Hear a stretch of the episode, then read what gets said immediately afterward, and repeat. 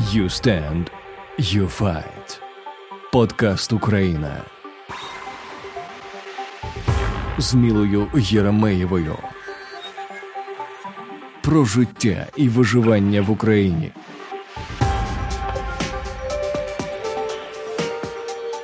Вітаю! Ми з України. Мене звати Міла Єрмєєва, і це You Stand, You Fight The Ukraine Podcast. Увесь світ знає, що Україна бореться з російською агресією. Мільйони українців стали вимушеними переселенцями. Багато хто з них вже втратив свої домівки і головне мирне життя. А численність жертв війни з кожним днем зростає. Але ми сильні і незламні. Ми продовжуємо боротися з ворогом, і світ повинен чути правду. Тому я вирішила говорити з очевидцями війни. Ті, хто врятувалися і на власні очі побачили трагедію українського народу. Сьогодні це Наталя. Вона продюсерка команди відомого українського режисера та кліпмейкера Алана Бадоєва також співвласниця та генеральний продюсер креативного агентства Бадоїв ID. Більше 20 років вона співпрацює з найпопулярнішими зірками шоу-бізнесу, у тому числі російськими. Їй 43 роки, має двох діток. Війну вона зі своєю родиною зустріла в найгарячішій точці Київської області у місті Гостомель. Наталя, моя близька подруга, і їй знадобився час для того, щоб згадати.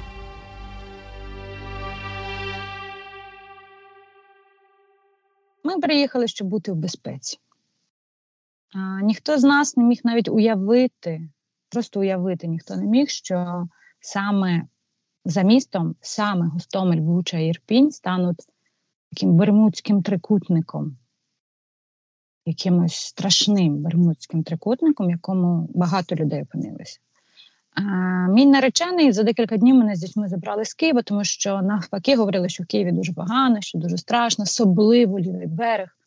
Він просто забрав з дітьми, і ми з дітьми переїхали там, знаєш, з одним чемоданчиком, ковтинка, таке все по одному. Приїхали, думаю, ну поїдемо в кінці неділі, все заберемо. І все, і 24 лютого день, який змінив життя всіх.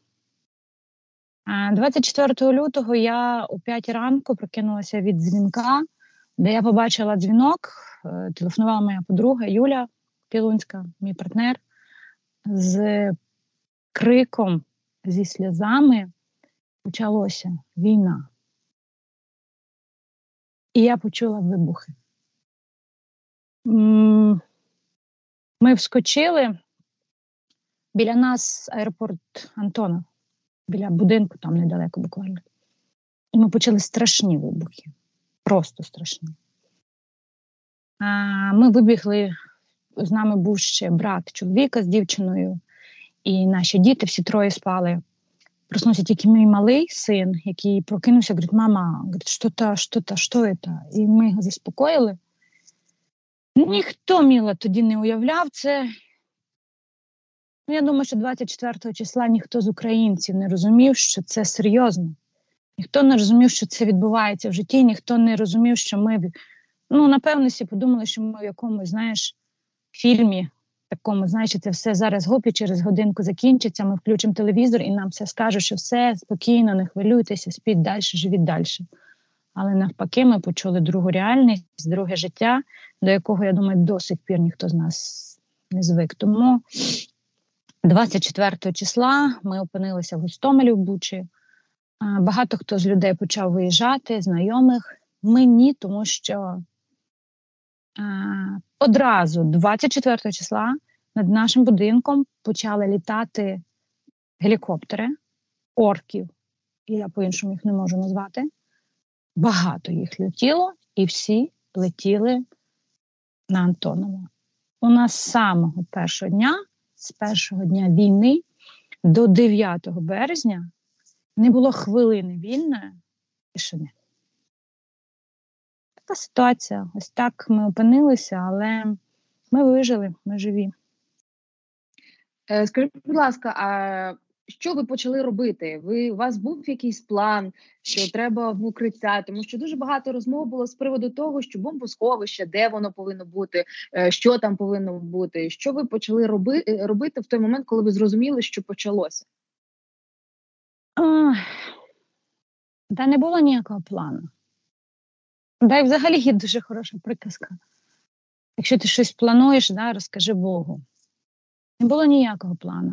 Ми хотіли просто жити спокійно за містом, як мирні, і нас ніхто, в принципі, не чіпатиме. Абсолютно. А У нас перші два дні в Гостомелі був три чи два, чи два тільки, навіть два. 24-25, я, якщо я не помиляюсь, ну я вже не пам... виклю, все, світло зникло. Ще два дні перших було світло, і ті два дні перших ми ще спали вдома в своїх ліжках. Грюкало, бухкало, було страшно, але все рівно не усвідомлювали, тому що ми дивились новини, якось так, начебто туди-сюди. І 25-26, і вранці мій наречений прокинувся і сказав, все, всій родині приїхали батьки, родина вся каже, ні, тіба, нічого не знаю, давайте ми виїжджаємо звідси, з Гостомеля, 100%.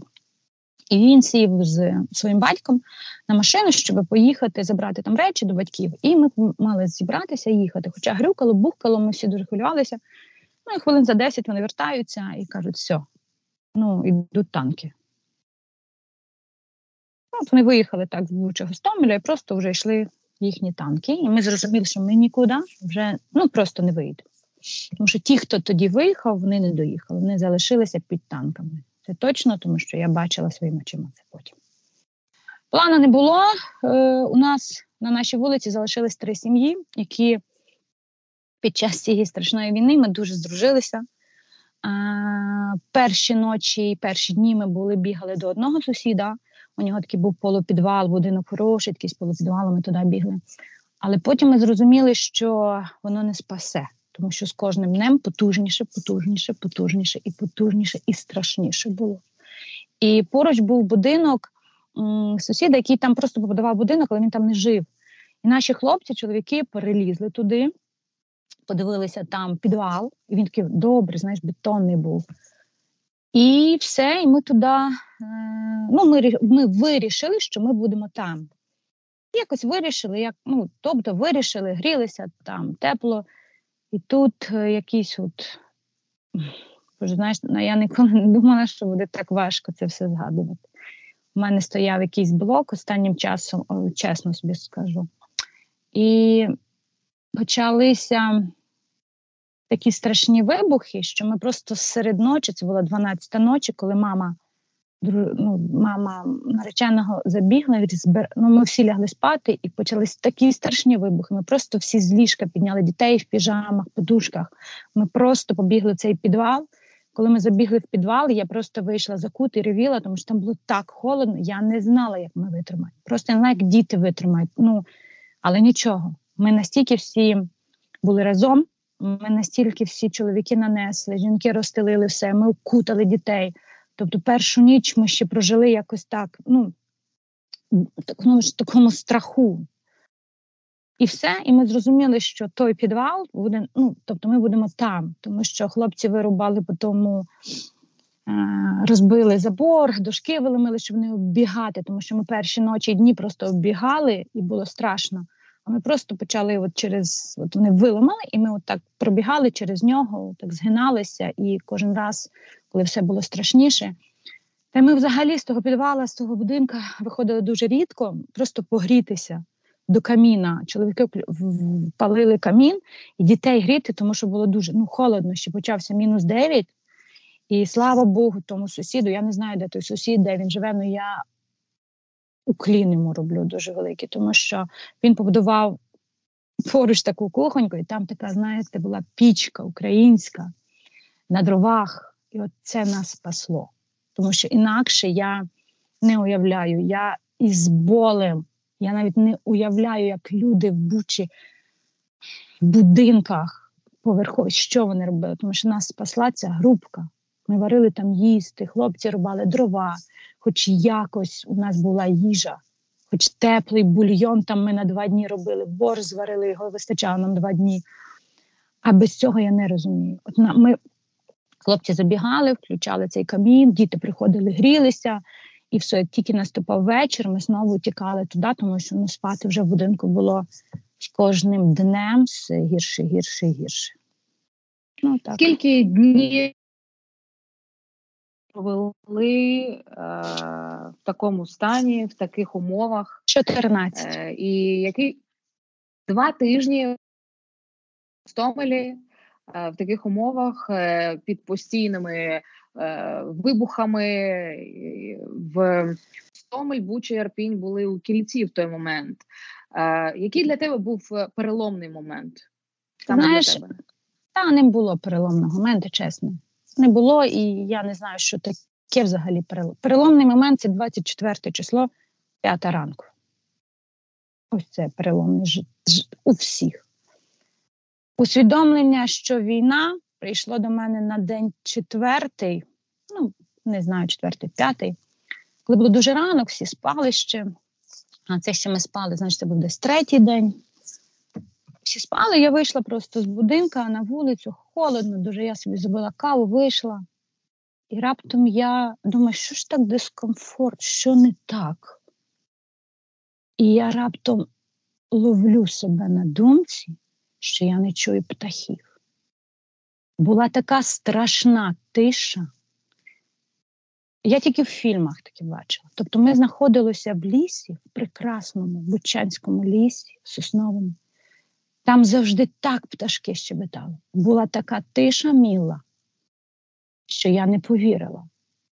Тому вийшов Ігор, там наш Женя, і ми почули, що ним птахів взагалі не було. Стояла мертва тиша. А через два дня з'явились ворони. І ми зрозуміли, що є трупи поруч. Це той момент, який я запам'ятаю на все життя. Момент, коли ми вийшли о 6 ранку в підвалі, прийшов е, Женя і сказав: прокидайся, йдемо дітей загріємо. Це була шоста ранку, я всіх дітей розбудила, ми тихенько пішли до всі проснулися, грітися в хату. І діти гріються в хаті, я виходжу до чоловіків, вони там на, стоять на терасі. І над нами, якщо ви знаєте, сосни, над нами так летить. Не знаю, як то правильно кажуть, просто летить літак, страшний літак. Він над нами так літав, але ми дивилися, не розуміли, що це. І коли на моїх очах з цього літака просто випускається 15 ракет в наш дім. Ну, як кажуть, мої діти вони ще не чули, щоб я так кричала, щоб кричали так чоловіки. Тому що той страх це найстрашніше, що може бути. Ми забігли, я не знаю, яким чудом ми забігли в хату, ми почали кричати, ми накрили своїх дітей тілами своїми. Були два вибуха. А, У нас повилітали вікна, ракети попали в сусідній будинок повністю. У тому сусідньому будинку до нас приходила пара, яка приїхала з Луганська, чоловік і жінка. Вони брали нас воду. Після того дня вони вже не приходили. А, У сусіда ну, сусіда просто зруйнований будинок. Ну, просто його нема. Оці два моменти в моєму житті я буду довго пам'ятати. А момент, коли ми виїжджали 9 числа, те, що бачили мої діти, те, що бачили ми тим зеленим коридором, яким їхали, я не знаю, як можна це забути, як цим взагалі можна жити. Я не можу зараз дивитися, мені дуже важко дивитися все про Маріуполь, про Харків. Я, я, Я навіть не можу розуміти ту біль, яку там люди. ну, Це неможливо витримати. Ти кожен день прокидаєшся, шукаєш якісь собі позитиви, що ні, це все закінчиться, все класно, буде перемога.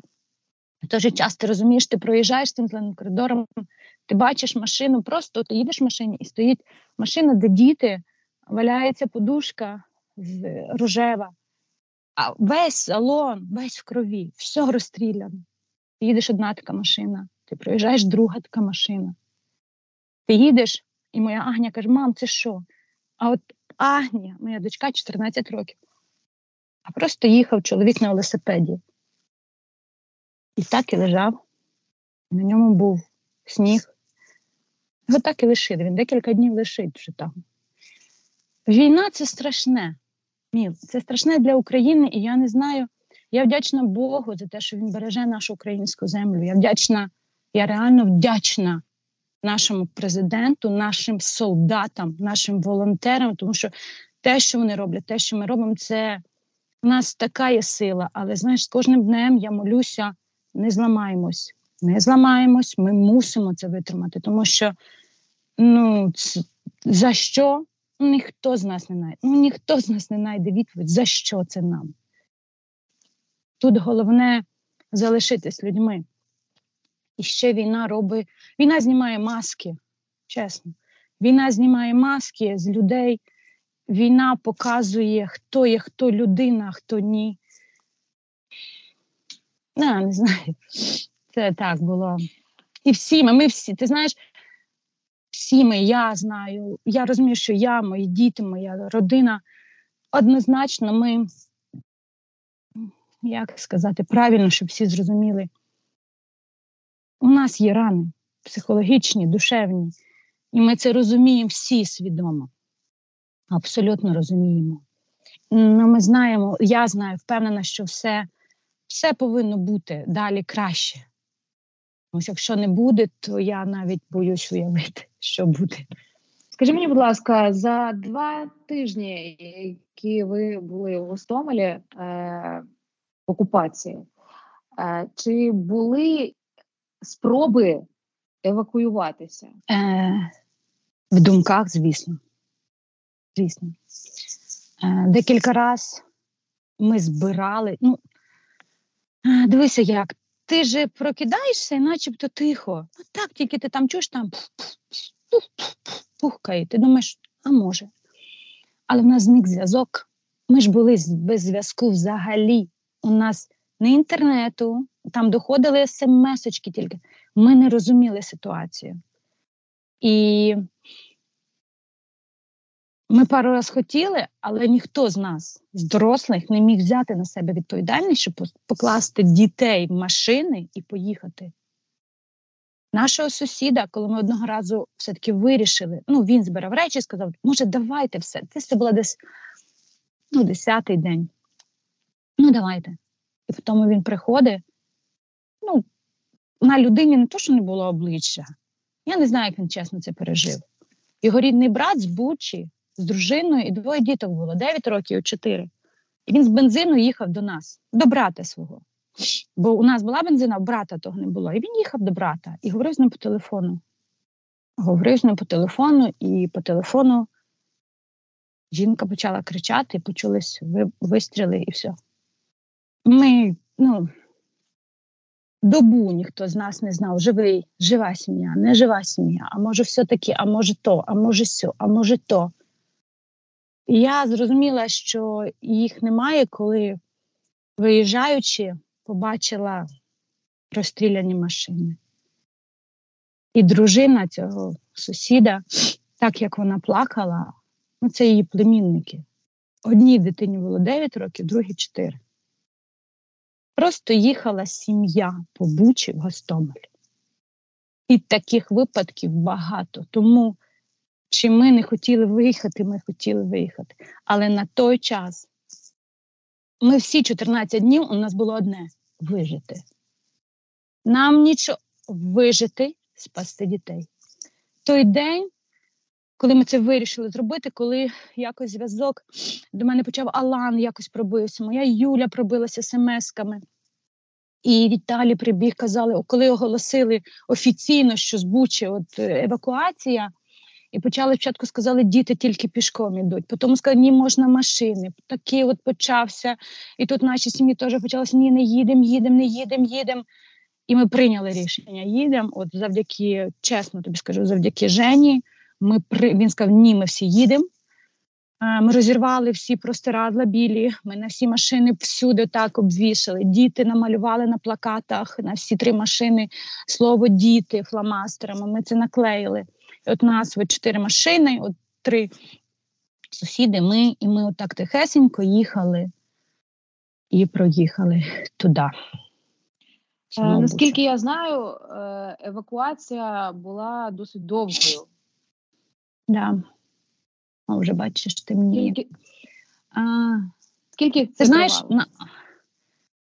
Е, той 2, 9 березня, коли ми виїжджали, це якесь чудо було.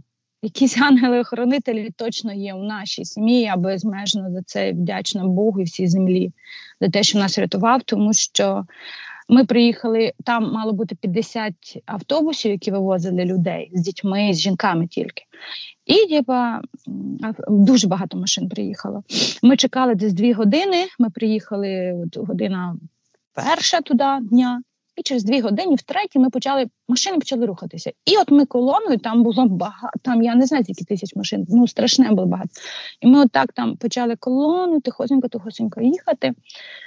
Ми проїжджаємо так Ірпінь, трошечки туди повертаємося, опять починає там в тому боці бух, бух, бух.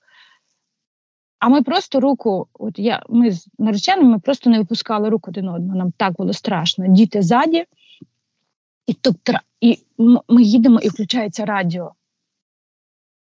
І коли ввімкнулося, ми, до, ми 14 днів не чули радіо. І коли включилось радіо, і я перший раз почула музику, ну, у мене сльози вони просто покотилися, тому що в мене я зрозуміла, що я 14 днів не слухала музику. Я ніко, я все життя з музикою. Музика це моє, ну, моя професія, мій кайф, моє життя. Я ніколи не думала, що почувши музику, я не знала, чи мені радіти від щастя, чи мені плакати від горя. І тут по радіо кажуть: евакуації немає. 50 автобусів не пустили з Бучі. І починають бухкати ось там, з Ірпеня. Ми їхали 9 годин. Ми о 9 вечора приїхали під Київ. Ні, не 9, а 8 десь була, десь до комендантського часу, бо ми ще думали заїхати в Київ, але вже не встигали. Ми 9 годин їхали з Бучі в Київ. Ну, ми приїхали. Взагалі, я так зараз скажи тобі будь ласка- розказую сумно, сумно. А взагалі, ах, насправді, треба вірити. Треба вірити, ну, взагалі, в щось світле, в перемогу. Інакше, якщо, якщо не буде цієї віри, то й не буде перемоги. Ну, я, це я сама собі навіть зараз знаєш, кажу. Тому що я все в мене, знаєш, якийсь був блок, щоб не згадувати всі ці моменти. А я кожен день там і апатія буває, ну все буває, тому що твоє життя змінилось. Ти раптом жила, жила, ті надії, мрії, які були, вони раптом якоюсь просто злістю, якоюсь, я не знаю, тих, за що. Ну, от так. Ох, я говорю. так. А, твій наречений е, давав Да. багато Жені Сидєльников, і він Мгм. розповідав: е, ну, по-перше, знаєш, такий момент війни, але все ж таки є світлі якісь е, промінчики. Е, була пропозиція. Е, я впевнена, після перемоги ми всі відсвяткуємо цей момент. Обов'язково. Да. Але менше з тим е, Женя розповів е, ну, досить такий момент, епізод, коли е, до вашої оселі, до вашого будинку зайшли окупанти. Ти правда. була свідком цієї ситуації? Звісно, були свідком вся наша родина. А, зайшло чоловік 20. Ну, страшно було не те слово. Зайшли 20 чоловік, просто зброєних, знаєш так, просто з ніг до голови, як кажуть, нас на Україні. Повністю. Зайшли і почали говорити. Вони побачили купу наших дітей, побачили жінок, побачили чоловіків і почали сразу же говорити, що ви не переживайте, ми прийшли з міром, потерпіть ще два дня, і скоро ви будете в мірі. І ми потихоньку, акуратно, ми, жінки, почали говорити так: у нас і так був мир. Ні, ви що? Ми зараз вас спасемо. Можливо, якби не було жінок, дітей, чоловіки би наші там стали. Я так думаю, тому що всіх наших українських чоловіків всередині завжди є захист. Це було страшно, Міло. Страшно, і ти водночас я дивлюся на них і розумію, вони ж такі ж чоловіки. Начебто у них теж ж є сім'ї, дружини, діти. Думаю, що ж ви робите? Ви зайшли в дім з пістолетом, з автоматами і направляєте на дітей і на жінок. А Вони десь у нас години півтора були на вулиці, сказали, ми подож... можна ми здесь побудемо, вони сказали. Вони нам дозволили включити генератор на півгодини. Ми включили генератор і почали швидко їсти варити. Для нас це було, знаєте, як як ну, от, нам дозволили включити генератор. Ми почали їсти варити. Моя дочка, от, можливо, Женя це розповідав, була біля кавоварки. І заходить один, не буду його називати, хто він, тому що це точно не людина. Каже, работает. А вона каже: ну да, ну сделай. І все, вона всім солдатам робила каву. Він просто зайшов з автоматом до неї, так, на кавоварку, работает, сделай.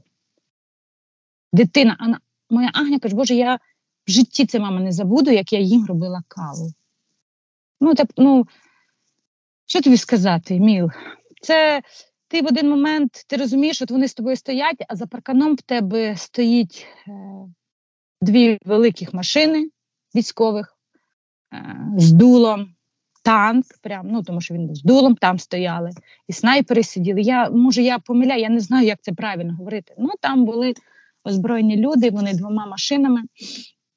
Вони побули в нас, пішли е, до сусіда, якого не було, який виїхав, вибили там двері і там ночували всю ніч, все винесли з хати. Просто все винесли там з хати, так ящиками виносили звідти. І пішли на вранці кудись, пішли далі. Освобождать нас, як вони нам сказали. Освобождать. Отак. А, ну, давай так. Е, ти дійсно пов'язана з музикою. І моя колега, ти працюєш Да. з Аланом Бадоєвим вже довгий час, і ваша співпраця з російськими е, зірками, А, темно. які, начебто, темно.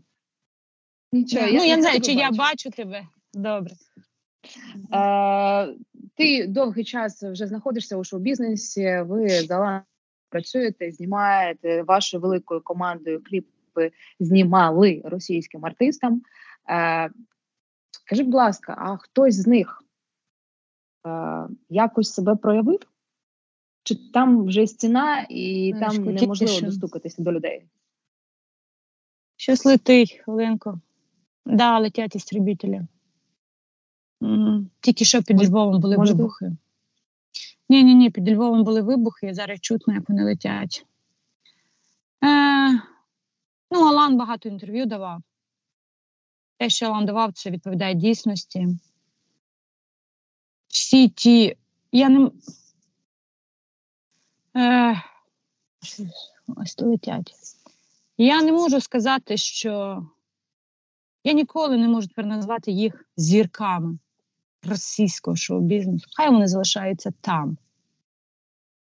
Е, ті люди, з якими дуже довго ми працювали, співпрацювали, і ти вважала, ну я вважала, що вони, ну як, не бачити реальність, але вона є.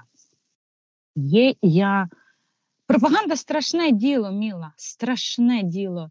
А ще найстрашніше, і я підкреслю і підтримую слова Жені свого, ані раби.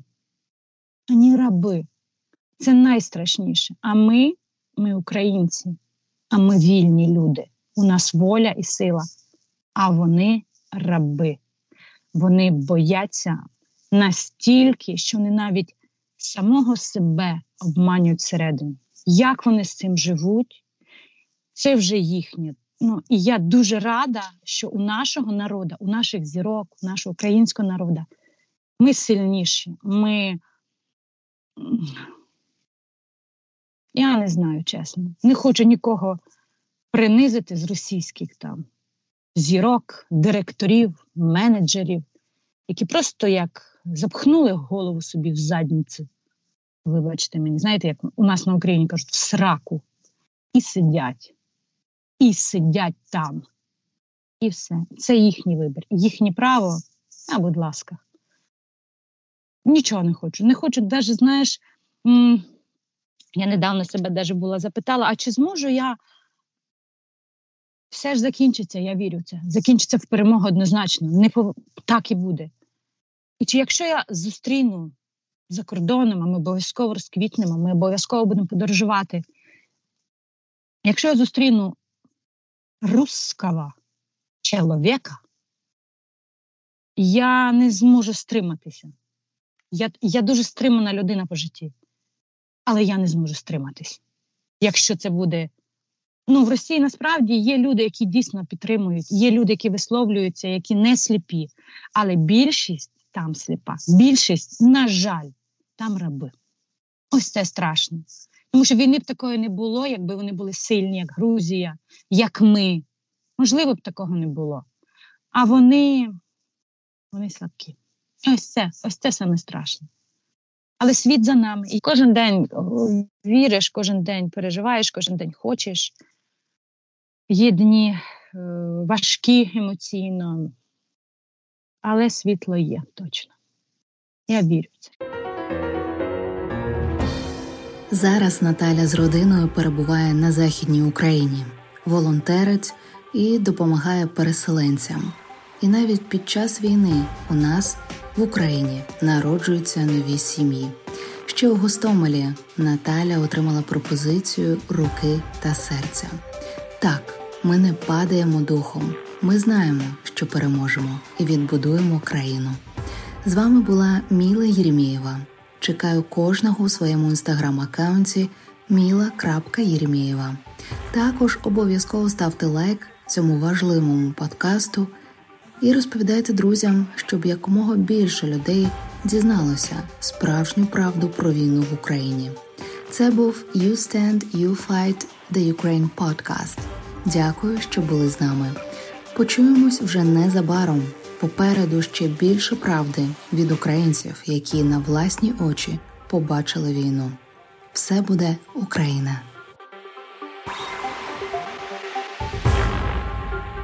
Це був You Stand, You Fight. Подкаст Україна з Мілою Єремеєвою про життя і виживання в Україні. Продакшн подагонистів.